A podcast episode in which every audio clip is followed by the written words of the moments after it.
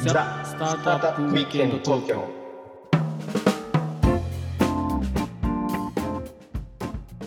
はい、皆さんこんにちは。こんにちは。ロックウィステリアのフッティです。ひろきちゃんです。はい、今日もザスタートアップウィーケンド東京の時間がやってまいりました。はい。ということで、はい。 2週続けてワメージングの加藤さんお話伺いましたけど、すごかったね、ふみこちゃんいやね。ー本当に良かったね。うん最高でした。ということで、でね、うん。ひろきちゃんこの前なんだっけ？僕とひろきちゃんがヒサロでばったり会ったっていう。おおね、渋谷の日焼けサロンね、僕ら。うん。あの話した時にはい。あのひろきちゃんがさ、フッティさ、これからは脱毛だよとか言ってたの覚えてる？そうそうそう そう、脱毛だよね、そこんなわれけかないらは僕。は思ってそんなわけはないだろうと。はい。思ってたんですけど案外共通点があったんじゃないかということではい。今週もアメージング株式会社代表取締役 CEO の加藤文子さんに来ていただいております。ふみこちゃん、ようこそ。は願いいしよま。ろしくお願いします。なんかね、そうそう、あの、そう脱毛の話に戻るとね、あの、私、あの、なんていうの、こう、なんていうの、だ、だ、脱色してたの、毛を。うんうんうん。はず恥ずかしいからあのなんか黒黒いとさあんまう濃くないんだけどあのうんボクシングとかでこう短パンになるからねう、んうんうんで脱毛クリームと間違えて除毛クリームつけちゃったことあったの一回うんうんうんそしたらねうん下半身ツルッツルになっちゃった全部うんうんうんうん。それでねこの快適さ何よとツルツルのね確かにそれでこう脱毛しようといろんな人にヒアリングをしていたところ加藤文子があ「これ私もこれからやるぞ」と「ツルツル快適だと」でみんな言うわけよね そういう話なんですよフッディいや本当にそんなえそんなこと文子ちゃん言ってたんですか？そうなんですよ。なんか女子はね結構脱毛ってあの身近なものなんですけど、男性よりもですね。うんなんですけど最近さらになんか進化してて。そのレーザーみたいに痛くなかったりなんか蓄蓄熱式っていうんですけどうん痛くなかったりあとそのあの美容系の脱毛サロンとですね医療系の脱毛サロンっていうのがありまして、うんこううん医療系だとこうなんていうんですかねこう機械が、まあ、その医師看護師の元を使う機械でやるので5回とかですね結構、うんうんも毛サイクル毛が生えてくるサイクルに合わせてやるんですけれど、はい。その美容系だとこう無限に行かなきゃいけないというか何回も何回何回も行くんですけどはい医療系の脱毛サロンだと結構こう少ない回数で終わるみたいな脱毛界も進化してまして、あーそれでひろきちゃん医療脱毛だとかって言ってたのそれそういうこと？へそれですよはーいでねそれもまあスタートアップのね起業家的にはさ男子も女子もこう毛の処理にこう時間を取られたくないわけよそ うそ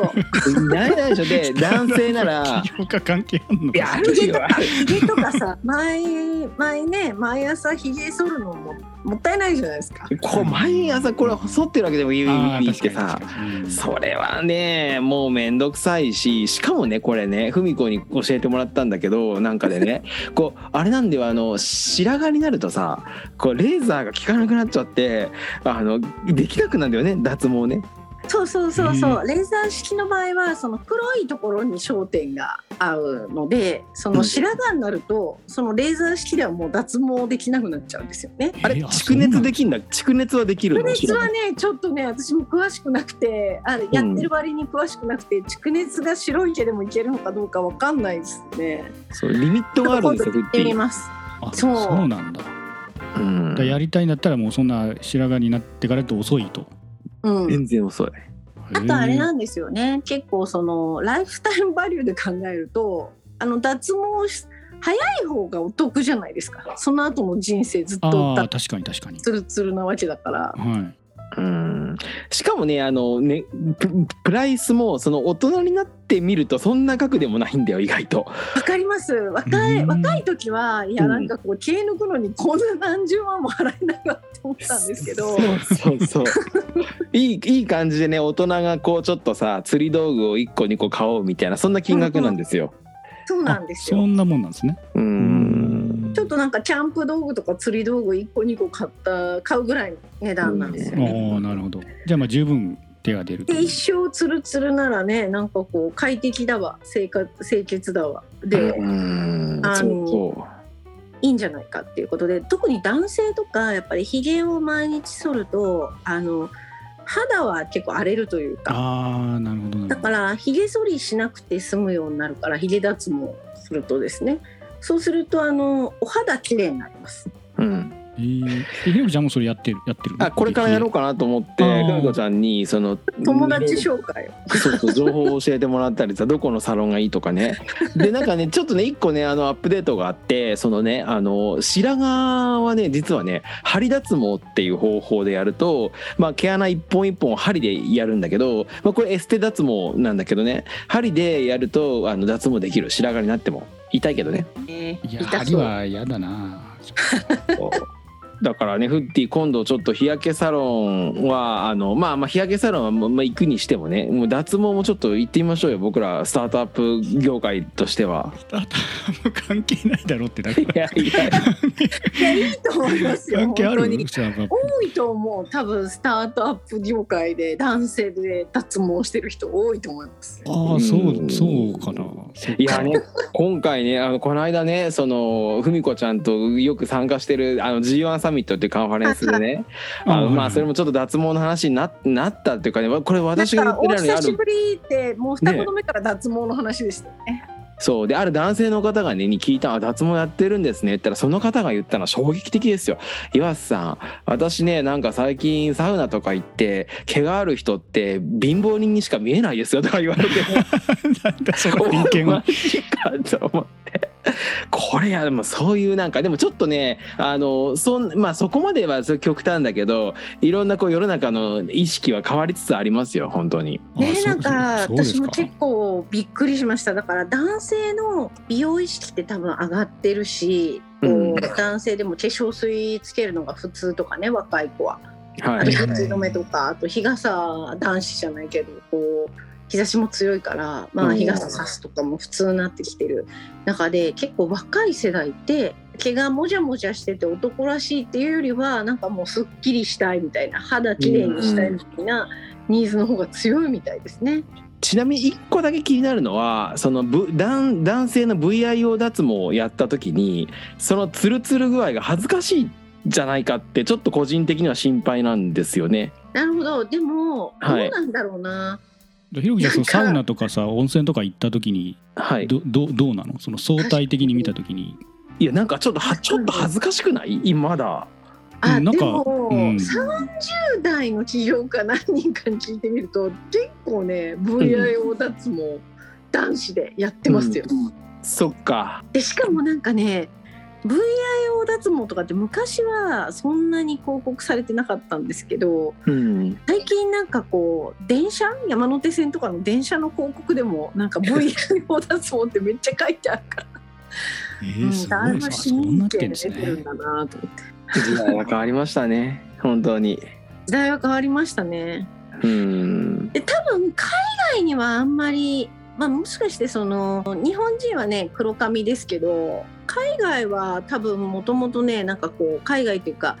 えー、と例えば欧米系の方とかだと金金髪というかあの黒くないから確かにそんなにそんなに脱毛文化ないかもしれないです。あうんー確かにね、そんな目立たないもんね肌と同化目して立ね。たない目立たないこう同化して。うんやっぱ白っぽい肌に、まあ、白白っぽい肌に黒の毛ってやっぱ目立つから確かに。なんかやっぱり最近こう男性美容の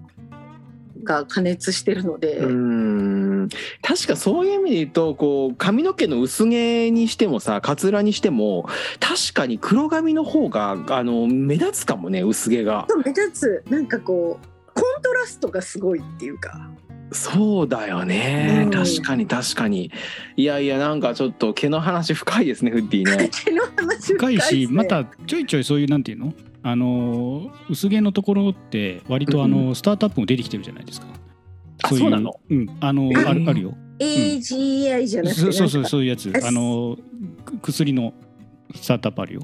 あとはコンサルティングしながらみたいなのとかうーうんん何件かちょっと拝見したことありますね、うん、うーんなんでまあ多分そういう風にちょっと風が吹いてるのかなこっちうのんねすごいねやっぱひろきちゃんこのトレンドの風風をこう感知する能力がさすがスタートアップいやいやいや、経営者もうそりゃそうですよ。もうツルツルにしますから。くださいよは。いツルツルにしてくださいよ。はそれねヒゲとかやってやっぱりこうちょっとダンディーになりたくて後でヒゲって復活できるもんですかそこはね、あの、後悔したポイントのベスト3に入ってるポイントですよね。やっぱりちょっとかっこよく武将髭を生やしたいとかねう。んうんうん。あそうだそとれ思もう復活しないんですねまあそしっないかねそりゃそうか基本はね復活しないんで、うんだからあの中東とかアラブの方とお仕事の予定がある方はやんない方がいいかも。うん。なるほどそれが結構重要なこうそうなんか中東の人たちってやっぱりひげがこう男性性の象徴というか、うん。うん大事みたいなんですよねビジネス上も。なるほどなんで視聴者の方とかはやめといた方がいいかもしれないですへね。えうん、ね、みんな生やすもんね、向こう行ったらね。そうそう向こう行ったら生やしますもんね。うん。ひろゆきちゃんダメじゃんドバイとか行くじゃんたまにああ、そうそう。だからね、そう、ドバイ行くときはちょっと生やしていくんです、私。あそうなんだあ そうそうじそうゃあそう。ひげはやめて VIO とは足とかだけやります。そうそう、そっちがいい VIO んじとゃなかいやっねぱ。り仕事に差し障りあったら大変だかうん。うちょっとじゃあ、そう、アドバイスに従って、ヒゲはやめとこうかな。しばらくやめといてもいいかもしれないですね。ねいちご輸出しなきゃいけないかもしれない。そうなんだよね。うん。うんそんなとこですかね。ヒゲ、ヒゲ、ヒゲ談義あの、ーやつも談義。らこの話題に加藤文子はサインはもったいないよ